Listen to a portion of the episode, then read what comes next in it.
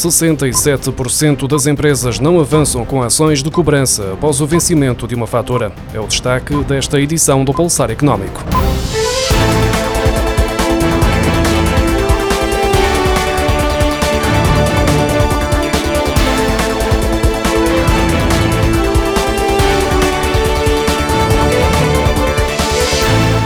Tempo é o maior inimigo da eficácia na recuperação de dívidas. Contudo, apenas 33% das empresas portuguesas iniciam ações de recuperação de faturas vencidas, segundo os dados apurados no inquérito do outono do estudo de gestão de risco de crédito em Portugal, impulsionado pela Crédito e Caucione e pela Iberinfarm. Este valor reflete um agravamento de 4 pontos percentuais nas ações de cobrança face aos valores de há um ano, situando-se numa das percentagens mais baixas do histórico do estudo. As empresas que concedem aos seus clientes prazos adicionais superiores a 60 dias antes de iniciarem processos de cobrança representam 20% do total. Se os clientes se atrasam no pagamento das faturas, 62% das empresas renunciam ao direito de cobrança de juros de mora, 8 pontos percentuais menos que há seis meses, e apenas 2% das empresas são sistemáticas na hora de exercer este direito. Portugal perdeu 10 posições na capacidade de atrair talento estrangeiro e na retenção do nacional. Ainda assim, o país consegue melhorias noutros indicadores que permitem subir duas posições no ranking mundial elaborado pelo Institute for Management Development. De acordo com a lista divulgada esta quinta-feira, depois de dois anos na 26ª posição, Portugal conseguiu recuperar dois lugares, ocupando agora a 24ª posição à frente de países como a Espanha, que ficou em 32º, ou de Itália, que não foi além do 36º lugar. Apesar deste avanço, ainda está longe de recuperar a 17ª posição que tinha em 2018.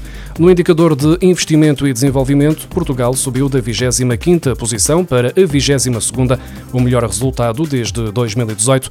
O indicador de preparação é aquele em que o país consegue a melhor classificação, ocupando a 19ª posição entre 63 países. É aqui que está incluída a dimensão da mão de obra qualificada, as capacidades linguísticas e a qualificação superior.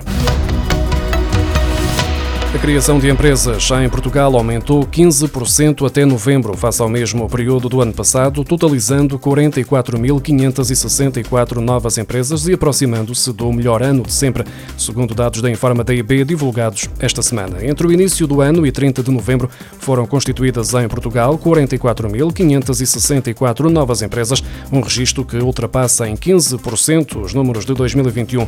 No acumulado dos primeiros 11 meses do ano, a criação de empresas ficou apenas apenas 3% atrás dos valores registados em 2019, o melhor ano de sempre, com 49.594 constituições.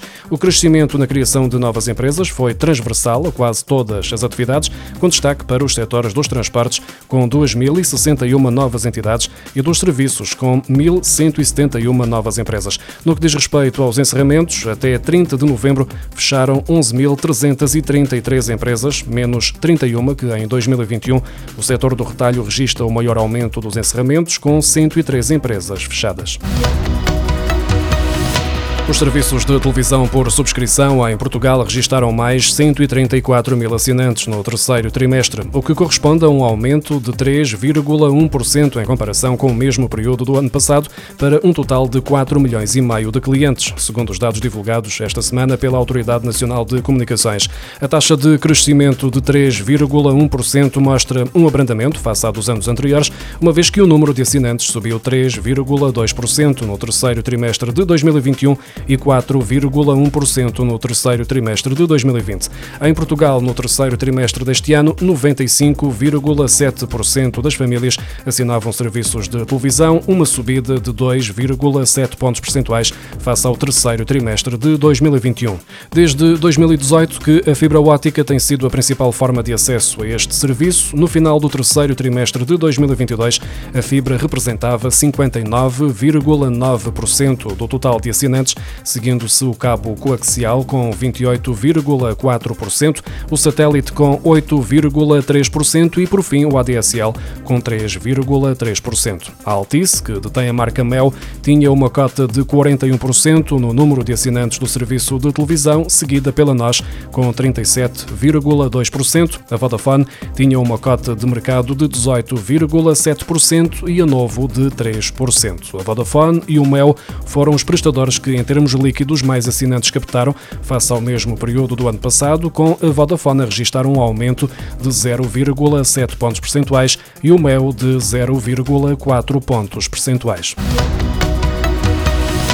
A Altice Portugal confirmou à agência Lusa que já requereu, junto das entidades competentes, a renovação dos direitos de utilização de frequências da televisão digital terrestre. A operadora tinha até o dia de hoje para informar se pretendia manter a licença para a exploração do serviço de TDT a partir do final do próximo ano. Os direitos de utilização de frequências da televisão digital terrestre foram atribuídos a 9 de outubro de 2008 à então Portugal Telecom, detentora da marca Mel. Os direitos de utilização são atribuídos por períodos de 15 15 anos, prazo que chega ao fim no final de 2023, o que obriga o operador a comunicar com um ano de antecedência a intenção de renovar ou não a licença. A declaração anual de rendas apresentada pelos senhorios que não passam recibos eletrónicos vai deixar de poder ser entregue em papel, passando a ser entregue apenas por via eletrónica. Em causa está a declaração modelo 44 que os senhorios dispensados da emissão eletrónica de recibos usam para comunicar à autoridade tributária e aduaneira o valor das rendas recebidas, tendo esta comunicação de ser feita até ao final do mês de janeiro do ano seguinte, ao que respeitam os rendimentos em causa. O diploma agora publicado justifica a decisão de eliminar a declaração em papel com o universo manifestamente reduzido de contribuintes que faz a entrega por esta via tradicional e pelo facto de os senhorios em causa já terem de proceder à entrega por via eletrónica da sua declaração anual de IRS. Desde 2015 que os senhorios estão obrigados a emitir os recibos de renda por via eletrónica, mas há situações em que a autoridade tributária e aduaneira permite que o volume de rendas recebidas durante o ano seja comunicado através de uma declaração anual. De acordo com a legislação em vigor, a dispensa aplica-se aos senhorios que no dia 31 de dezembro do ano anterior tenham idade igual ou superior a 65 anos, que não estejam obrigados a ter caixa postal eletrónica ou ainda que tenham recibo de rendas de valor inferior a dois indexantes de apoios sociais, ou seja, de 877,62 euros. A declaração anual deve indicar as rendas e os rendimentos recebidos a título de caução ou de adiantamento.